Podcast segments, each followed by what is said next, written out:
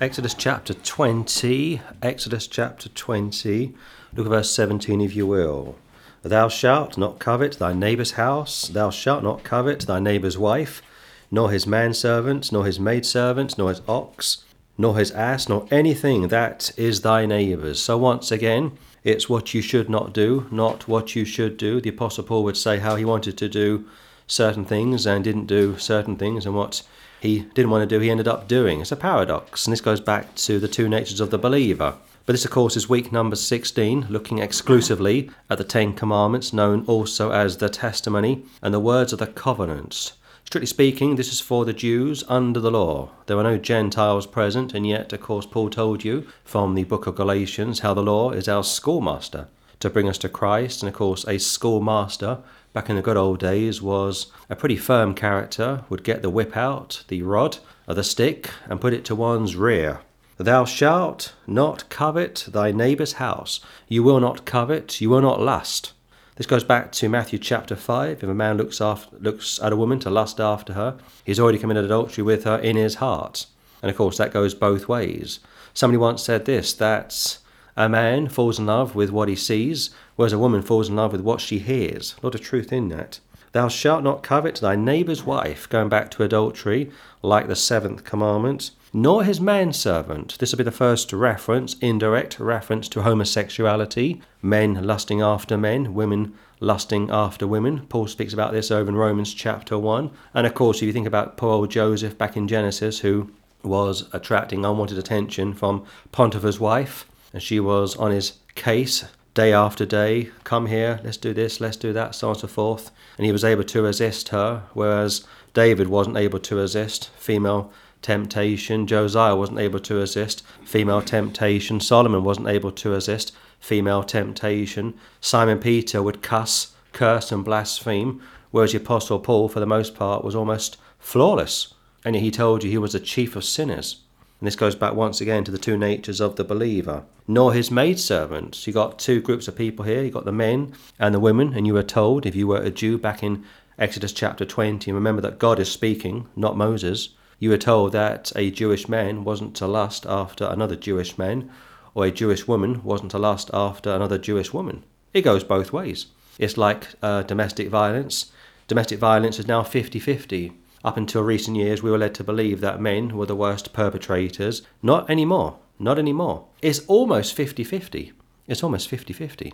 It's like pornography. We were told for many years that men are the most amount of people, or men are the most uh, when it comes to those that watch pornography. Not anymore. It's almost 60 40 now.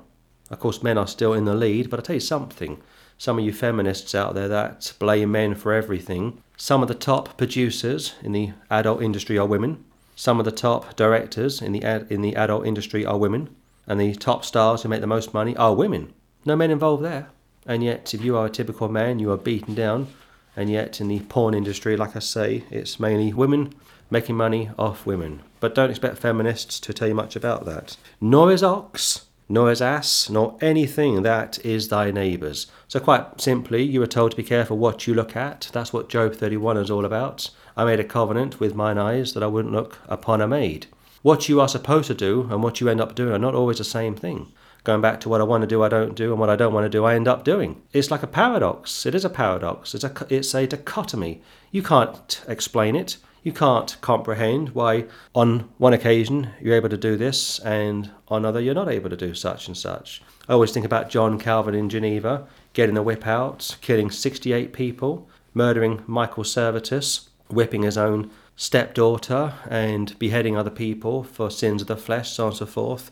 And then every Sunday morning he'd get up in his pulpit, and I've been to his pulpits, I've been to his church in Geneva, yeah. I've seen his chair in Geneva, yeah. I've seen his church in Geneva, it's now run by a woman, and it's almost laughable. This tiny little man, about five foot three, five foot four, they called him the Pope of Protestantism, would go around with a whip, literally whipping men, whipping women, beheading people, like I say, and then get up every Sunday and preach about holiness. What a joke! What a joke! He put a man to death for denying the eternal sonship of Christ. He took his daughter's head off because she committed adultery. He had other people whipped and flogged in the street for sins of the flesh, and yet when it came to his own standing with Servetus, he wasn't disciplined. And I was sent a video this week about a new documentary called Apostasy about the Jehovah's Witnesses based on a true story. And the director of this documentary is a former Jehovah's Witness. And in this documentary, very powerful British documentary, you can see it on YouTube. Basically, it's about a woman who gets pregnant in the Kingdom Hall, the witnesses. She's a young woman, so it's like sex out of marriage, if you will. And the mother gets involved and she goes to the elders and she says to the elders, My daughter's now pregnant. What are we going to do? And to cut a long story short, they kick the daughter and the mother out. But how about those guys who made those false prophecies back in 1914 or 1941 or 1975? Those guys weren't kicked out of the witnesses. How about Judge Rutherford, who told you that Jesus Christ, Abraham, Isaac, and Jacob were going to come back to California? Come back to planet Earth in 1941, 42. He wasn't kicked out of the witnesses. And you were told time after time in your Bible that if a preacher, a prophet, or a teacher makes a false prophecy, he or she was to be put to death. Double standard, you see. Look at 17 again. Thou shalt not covet thy neighbour's house. You. You got multiple commandments here, mostly negative. Thou shalt not, thou shalt not, thou shalt not, thou shalt not. Only one is partly positive, being a Sabbath, but if you broke that, you would lose your life. Thou shalt not covet, you will not lust after your neighbour's house. I'll speak about that in a few more moments. Thou shalt not covet thy neighbour's wife. You will not lust after your neighbour's wife. You will not lust after your best friend, if you will. Again, this goes both ways. Nor his manservant, nor his maidservant. It's not just what you do, it's what you think. Going back to if you think it in your heart, that's what you've done. As a man thinks in his heart, so he is. This book is dynamite. This book is against you. Going back to the schoolmaster analogy. The schoolmaster brings you to Christ and praise the Lord for that, but along the way, it can get pretty rough. It can get pretty brutal. I went to a pretty strict school, and so did Patrick. We both experienced corporal punishment. That's a rare thing for today. Mm. You've now got kids attacking their teachers mm. and getting away with it. But when I went to school, when he went to school, mm. they attacked us. And many times we deserved it, of course. And here, you're not to lust after his ox, his ass, or anything that is thy neighbour's. So basically, you are to be content with what you have. You're to be content with your station in life. Not always easy, of course. You are told as a young boy to work hard and get nice things. You're told if you work hard, you get a nice house, you get a nice wife, you get a nice car. Girls are told the same thing. Sometimes parents will say this that one day, if you work hard enough, you'll be just like Uncle such and such or Auntie such and such. It's coveting. You're putting pressure on your kids to work hard, to enjoy the good things in life. Nothing wrong with that, of course. But many times you cripple your children. And there's always a poster boy or a poster girl in your family that is constantly being held up as this great man or great woman. But you are told, and of course this has some application to Christians today, not to covet, not to lust, because you were told very clearly that coveting is a sin of idolatry. Colossians 3 5, and therefore uh, Jesus would also warn us to beware of covetousness from Luke twelve fifteen. Thou shalt not covet thy neighbour's house, property, of course, Thou shalt not covet thy neighbour's wife. His wife belongs to him, and the husband belongs to the wife. That's what 1 Corinthians 7 is all about. The wife belongs to the husband, and the husband belongs to the wife. That's a tough verse to preach. If you are a saved woman living with an unsaved man, that's pretty rough. Or if you are a saved man living with an unsaved woman, that's pretty rough. But that's what the Word of God tells you. Nor his manservant, nor his maidservant. Be careful what you look at. Old Job was able to avoid his eyes wandering, and yet, as I say, King David wasn't. On one occasion, he went to the top of his roof, saw Bathsheba taking a bath, said to one of his aides, Who's that beautiful woman? And they said, It's Bathsheba, the wife of Uriah. And he said, Bring her to me. And she was brought to him. And those two had sex the same night. And of course, you know what took place. The Lord wasn't happy with that it wasn't just the sexual side of it, it was the fact that he tried to cover up her pregnancy. And he tried to cover up her pregnancy by sacrificing her husband to the god of the Philistines. And therefore, God sacrificed David's son and Bathsheba's son due to their liaison. And of course, he was told to put away somebody else's wife, but he took her to be his own wife, and they stayed together. Nor his ox, nor his ass, nor anything that is thy neighbour's. If you go back to the first century, you go back to the ancient world, or if you look at any third world country today, livestock would be part of, per, of a person's property. If you think of a poor farmer in Peru, Mexico, or Brazil, they have livestock, and their livestock are their livelihood. They can't survive without their livestock, their livelihood, and therefore, if some third party is wanting to pounce on that poor farmer's livestock and take such from such a farmer, the farmer is going to be out on his ear. Go to Micah chapter 2 Micah chapter 2. I am the chief of sinners. What I want to do, I don't do, and what I want to do, I don't do. I find that I'm unable to do what I should do. And on one occasion, Simon Peter was challenged by the Lord to eat particular foods, and he got into an argument with the Lord. There's no lordship in the New Testament. Simon Peter was told to eat, and he said, Not so, Lord. Not so, Lord. Paul was told not to go up to Jerusalem, and up to Jerusalem he went. John Mark was told to stay in the work with uh, Paul and Barnabas, and basically he went his own way, and they lost several years of ministry. Free will is a biblical doctrine, it's something which should be fought for and defended. Micah chapter 2, Micah chapter 2, look at verse 1 if you will. Woe to them that devise iniquity and work evil upon their beds. When the morning is light, they practice it because it is in the power of their hand.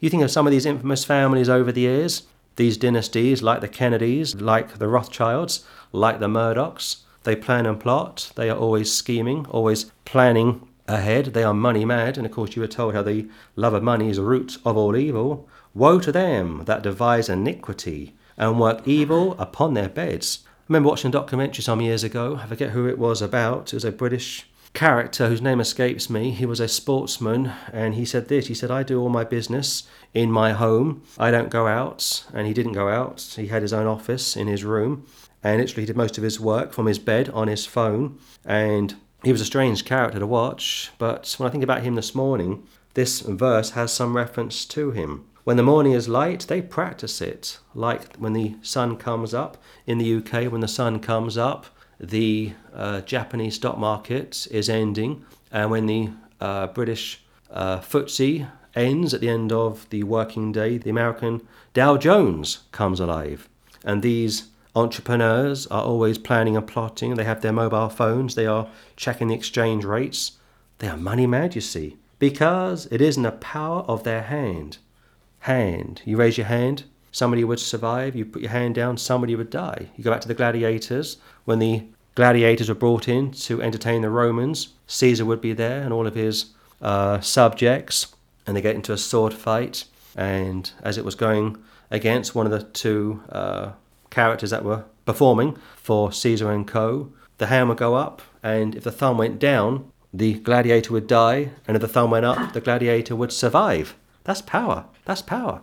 Power in the hand. There's a clip on YouTube of a 1990s movie about Malcolm X, and it's based on a true story, of course. And Malcolm X was a Muslim convert, went to Saudi Arabia, got very disillusioned with Islam, came back to America, and conveniently was bumped off in 1968. But they made a movie about Malcolm X, and there's a scene in this movie, very powerful scene.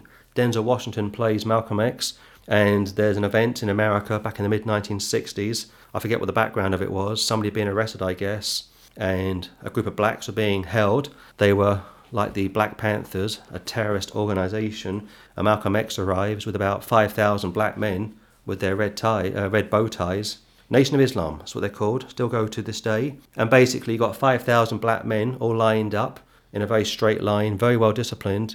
And Malcolm X arrives, and you got this police chief and these two are going back and forth. And basically, it's about to go either way. And had Malcolm X wanted to, he could have said, "In you go, get the gentleman out to the prison, and we will, you know, disappear," sort of a thing. And basically, it got to the brink of a major situation. And old Malcolm X lifted up his hand, spun his hand to the right, it was his right hand from memory, and 5,000 men spun around, they clicked their heels together, and they marched, a bit like the Gestapo a bit like the SS. It's a powerful scene. Look at verse 2. And they covet fields, and take them by violence, and houses, and take them away. So they oppress a man and his house, even a man and his heritage. So if you go back over the years, if you think of people like the royal family or the papacy, not just infamous dynasties like the Kennedys, the Rothschilds, or the Murdochs, but go further back, the second century to the third century, you have popes getting on horses, becoming emperors, becoming executioners, and these popes would travel around Europe. People like Julius Caesar, Caesar Augustus, Nero, Titus, uh, Domitian. There's so many that we could name. And these pagans Fast forward into the 3rd and the 4th century AD, became popes. They just took lands left, right, and centre. They just confiscated people's homes, lands, and properties. If you look at the UK, you've got Balmoral, you've got Sandringham, you've got Buckingham Palace, you've got Windsor Castle. You go about five or six hundred years. Get the maps out, see who owned the lands then. Look at the Vatican, look at uh, parts of Rome, look at Saudi Arabia, check out some of the landmasts and, and uh, landmarks in Saudi Arabia. You go about five or six, seven or eight, nine hundred years or so, somebody had their land stolen. Look at verse 3. Therefore, thus saith the Lord Behold, against this family do I devise an evil, from which ye shall not remove your necks, neither shall ye go haughtily, for this time is evil. There was a story back in the 1920s concerning uh, Joe Kennedy Sr., and he was into uh, property. He was a slum landlord, and basically he purchased a row of houses, a whole neighborhood really, in a part of New York, I forget where it was, and they knocked down all these homes, and they got to one tiny home at the end of a parade of houses, tiny two bedroomed house, and there was an old Romanian woman who lived there. And they said to uh, Jack Kennedy, We can't get this woman to leave the house. We've offered her thousands of dollars in compensation. She won't leave. And old Joe Kennedy, who dealt with the mafia, worked very closely with Sam Giancana, Al Capone, and Bugsy Malone, all the top infamous characters throughout the 30s and the 40s and the 50s, said, I'll deal with this woman. And old Joe Kennedy, who was the ambassador to Britain during World War II, and said to uh, Roosevelt, Britain will sink, a bit like Brexit, just leave her be, let her be, sort of a thing. And of course, Britain will reign again, Britain will rule again, with or without Brexit. And cables are going back to America saying Britain won't last. And of course, Kennedy was a Catholic, you know, a very powerful and successful Catholic, gave millions to the Vatican. But here's the story Kennedy went to this woman, knocked on her door. She opened this door, little Romanian woman, and basically said to her, It's time to move out, Mrs. Such and Such. We've offered you thousands of dollars to move out. I'm not going anywhere. She spat in his face and she said, I curse you. I curse you. And of course, you know the story of the Kennedys. But it says here from verse 1 Woe to them that devise iniquity and work evil upon their beds. When the morning is light, they practice it because it is in the power of their hand. Plotting and planning, coveting, lusting. They covet fields and take them by violence. The popes would go in, massacre people left, right, and centre, and so too with members of the royal family. That's one of the reasons why Cromwell went after King Charles I, because he was going all over the country, just confiscating people's homes and houses, found here in verse 2, and take them away. So they oppress a man and his house, even a man and his heritage. Of course, in the context, this is aimed at the Jews, but prophetically, over many years, this is aimed at evil people in general. Verse 3 one more time. Therefore, thus saith the Lord, Jehovah is speaking Behold, against this family do I devise an evil. You reap what you sow, from which ye shall not remove your necks, neither shall ye go haughtily, for this time is evil. Go to Jeremiah chapter 6. Jeremiah chapter 6, the ninth commandment resulted in death, so too with the eighth, the seventh, the sixth, the fifth, the fourth, the third, the second, and the first, and of course the ninth would also result in the death penalty, but the tenth, the final, doesn't result in the death penalty, but it comes pretty near because, like I say, when you start to covet, you start to lust, you go back into idolatry. Again, coveting is the sin of idolatry. Colossians 3 5. And again, Jesus Christ told you how to beware of covetousness. Jeremiah chapter 6. Jeremiah chapter 6. Look at verse 11 if you will. Therefore, I am full of the fury of the Lord. Jeremiah speaking. I am weary with holding in. I will pour it out upon the children abroad, and upon the assembly of the young men together. For even the husband with the wife shall be taken, the aged with him that is full of days. Judgment is coming. The Jews are going to go into Babylon. God is no respecter of persons. He will whip his children. Hebrews says, if you're not whipped once in a while, you don't belong to the Lord. I've been a Christian 17 years. I've been whipped many times for my disobedience, not just what I shouldn't do, but what I should do. Look at verse 12. And their houses shall be turned unto others, and their fields and wives together. For I stretch out my hand upon the inhabitants of the land, saith the Lord. For from the least of them even unto the greatest of them every one is given to covetousness. And from the prophet even unto the priest every one dealeth falsely. You've got an entire nation going south, not just the priests, but also the people. And when the people and the priests start to go south, you're in a meltdown. If you think of when the Lord Jesus Christ arrived, just two or three were ready for him. Even Nicodemus at times wasn't overly sure how to handle the man Christ Jesus. Joseph of Arimathea was a pretty decent man, but even he walked a fine line. But the vast majority of the Jews like the Sanhedrin and other leaders in Israel, had no interest in him. Going back to Matthew chapter 2 and the Magi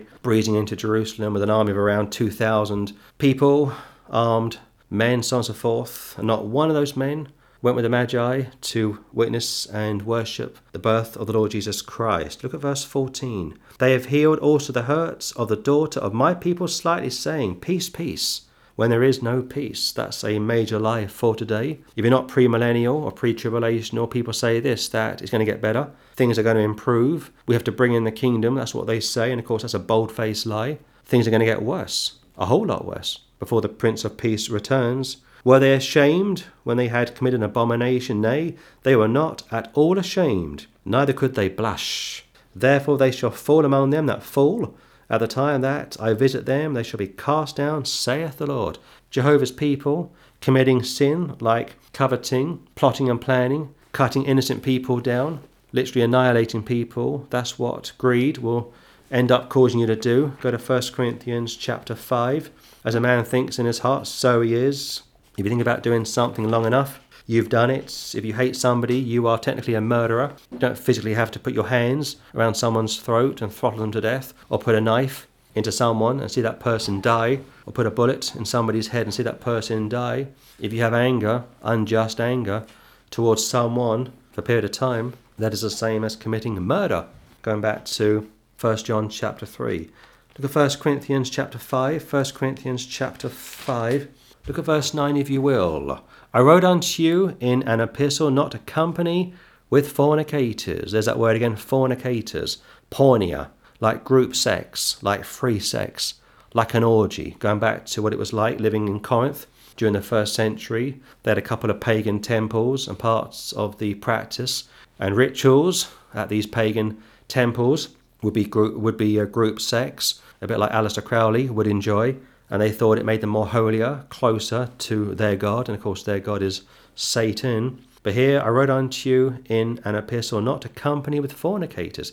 Pick your friends carefully. You can pick your friends, but you can't pick your family. That's very true. Yet not altogether with the fornicators of this world, or with the covetous, or extortioners, or with idolaters. For then must you needs go out of the world. So if you are a Christian and you start to backslide, and you go back into your old way of life, and that's what happens when Christians backslide. They go back into their old way of life and they become a transgressor of the law. They put themselves back under the condemnation in a temporary sense, of course. Although, technically speaking, you could be a fornicator, an adulterer, a extortioner, an idolater, or let's really push this, you may go back into sodomy. You may go back into the sin of lesbianism, but you're still a Christian. And yet, by committing those sins of the flesh, that's how the world sees you. They see you as somebody who is living like they are, and they welcome you with open arms. But you're still a Christian. You're still born again. You got imputation. But here, Paul is speaking about fellowship, company. Elsewhere, he would tell you how evil communication corrupts good manners. But now I have written unto you not to keep company if any man that is called a brother be a fornicator, or covetous, or an idolater, or a railer, or a drunkard, or an extortioner. With such and one know not to eat. So a Christian who backslides, and goes back into their old lives. Could be any one of these sins in verse 9, 10, or 11. Never repents of such sins. You're told to put him out of your fellowship. You're told to put her out of your fellowship. Now, you try and practice this now. You try and practice this. How many people do you think that are saved are committing fornication, or are coveting, or are guilty of idolatry, or get drunk once in a while, or are an extortioner? Making money off their products. They copyright their DVDs. They push the tithe big time on Christian people. You're in a bit of a spin now, aren't you? How do you decide who to cut off from your midst? It's tough, isn't it? For what have I to do to judge them also that are without, like the world? Do not ye judge them that are within, you're supposed to. But of course, you start getting down to business, the church will be empty. If you think of a typical church of 100 people, you're telling me that out of 100 people, not one has ever been guilty of fornication, adultery, idolatry, using new Bibles? Hanging around with apostate Christians. Drunkard, likes a good drink or occasionally, likes to get drunk once a fortnight, once a month. That's how fine this book will judge you. Extortioner, ripping you off, the tithe, the lie. With such and one know not to eat. Don't hang around with such a person. For what have I to do to judge them also that are without? Am I responsible for the world? Of course not. John 17, Jesus told you he wasn't sent for the world. didn't pray for the world, like the world system, but for those that the Father had given him in the context of the apostles. Do not ye judge them that are within? You're supposed to. You're supposed to. But them that are without, God judgeth. Therefore put away from among yourselves that wicked person. So, quite simply, you were told in both Testaments to be careful what you lust after, what you want to uh, receive in life. It's always difficult, of course, because, like I say, parents put a lot of pressure on their kids. If you are a young preacher, the chances are you will covet older preachers, more successful preachers than yourselves than yourself. You may want their PhDs. You may covet their degrees. A lot of preachers are envious of other preachers with their PhDs, their massive auditoriums, successful ministries. Young girls will covet popular and more beautiful girls. Young boys will covet popular and more handsome boys. Parents will put pressure on their kids. They will say, study hard, work hard, all the good things in life will come your way. And they'll say, look at this person over here or that person over there. Look at uncle such and such or auntie such and such. Look how successful she is. Has her own business. Or your uncle is a millionaire now, and that puts pressure on the kids. But basically, Micah chapter 2 is dealing with slavery also. And if you think about slavery, it's not just black people being sold into slavery. A lot of Muslims are being sold to other Muslims. But just for the record, just for the record, one of the lies that has been doing the rounds for hundreds of years, and especially the last probably 60 years, would be that the white men went over to Africa, stole black people, put them in ships, and sent them back to Britain and America. That's not what happened. Just for the record, you had wealthy black men stealing poor black men, poor black women, and those wealthy black men would then sell those poor black men and women to Arabs, Mohammedans. Yeah. And those Mohammedans would then sell them to white men, even in parts of Britain and America. It wasn't unheard, it wasn't uh, unusual to hear of wealthy black people having poor black slaves. Yeah. But of course, you won't be told that. Loan sharks also come into the picture here going back to plotting and planning. Your bedroom is your office, and you wake up in the morning, you get your phone out to your or your PC or your laptop, whatever it might be. You start checking the stock markets. Loan sharks, you start to lend money to people. I remember some years ago I saw an advert online, and I realised in five minutes I couldn't apply for it. It was a loan shark. I mean, it's legal, it's acceptable, but the interest rates were like a thousand percent. I remember speaking to a friend of mine at the time who was also looking at this particular position, and I said to him, he's also a Christian, I said to him, We can't apply for this job. They're going to cripple people. You can have single mothers, single fathers, people on very, very low incomes applying for a loan of some kind, and this crowd are going to cripple them. A thousand percent APR? I mean, come on. You lend somebody, what, a hundred pounds, they pay, what, two thousand pounds back or something like that. It was astronomically high. I couldn't do that, and I didn't apply for that position. Matthew, the tax collector. Matthew, the Levite, he was always coveting. He was a tax collector like Zacchaeus from Luke 19, very successful Jew. And this goes back, of course, to how Jews would covet the Gentiles back in biblical times, like 1 Samuel chapter 8, who want a king to reign over us, but the Gentiles today now covet the Jews. That's why Gentiles are so anti Semitic. They're jealous of them. Because Jews, the Jews have been blessed, they have a particular gene, because one day the Messiah would come from them, and one day the Messiah is going to return. And one day the two witnesses and the, and the 144,000 are going to be sent to preach to not only Israel but the world, tribulation, of course, and therefore the Jews are being blessed. It could be the Rockefellers, it could be the Rothschilds, it could be anybody who you think of. They've been blessed. They're not, they're not saved, of course, but they've been blessed. And Gentiles are very jealous of the Jews. That's why Hitler killed many of them, and that's why Stalin killed many of them. That's why in this country today, the Labour Party are anti Semitic because they are jealous of the success of the Jews. Young boys are going to covet what successful and older men have. The same is true of young girls. So the Gentiles covet the Jews, are jealous, envious. They want what the Jews have, like right now. And go back to the Old Testament times, the Jews wonder what the Gentiles had. Going back to 1 Samuel chapter 8. Young black boys look up to older black men, like basketball players, rappers, performers. They look up to those guys as their idols. Young white boys look up to their idols, their icons. Young girls look up to their pop stars, their successful pop stars, these uh, successful female pop stars, and they covet. They covet what they have, and this is a problem when it comes to how to approach uh, life and how to get the balance right. It's difficult. It's difficult. You want your friends and family to be successful, but it almost borders lusting. It's not just sexual, it can be spiritual. Going back to seminary, students, preachers, most of the reasons why people fight and bicker online is based on jealousy. It's basically jealousy. Christian brothers, saved, born again, they're coveting what others others have. And you've got maybe three or four, five or six ministries online which are very popular, thousands of views, subscribers, and those ministries are making a lot of money, a lot of money. And some smaller ministries have nothing where, have nowhere near the success that those ministries have, and they get very jealous and they get very spiteful. Going back to what James told you, be careful how you speak, what you do. One minute you are praising the Lord, the next minute you are cutting your brother or sister down. But again, this is the two natures of the believer.